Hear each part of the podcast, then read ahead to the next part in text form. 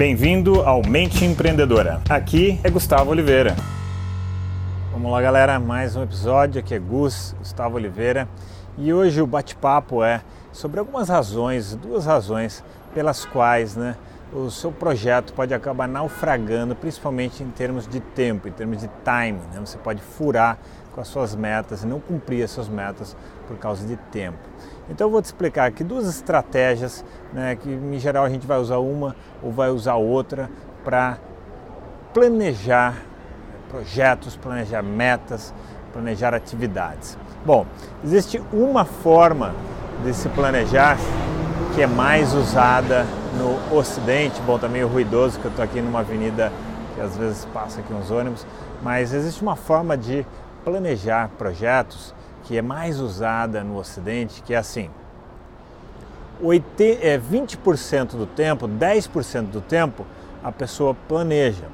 E 80% do tempo, né, ou 90% do tempo, ela está executando.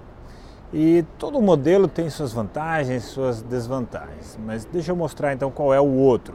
E o outro seria mais é, oriental, seria mais uma cultura japonesa, uma cultura ali mais oriental, que é você passa a maior parte do tempo planejando, então 80% planejando e 20% do tempo executando.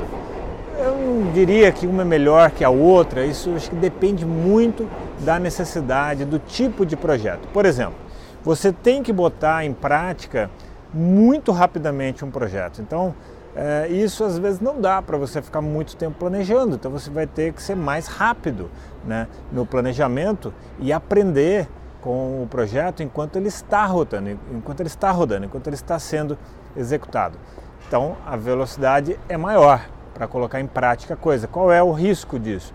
O risco é que, como o planejamento é fraco, é ruim, é frágil, você acaba correndo o risco de errar mais, você acaba correndo o risco de se envolver dinheiro, você perder dinheiro. Tá? Então, esse é o lado negativo da velocidade. Do outro lado, se você tem tempo suficiente, se você é, tem tempo suficiente, o que, que você pode fazer? Você pode planejar por mais tempo e quando você for executar, você executa em menor tempo e com uma grande qualidade e com menos risco.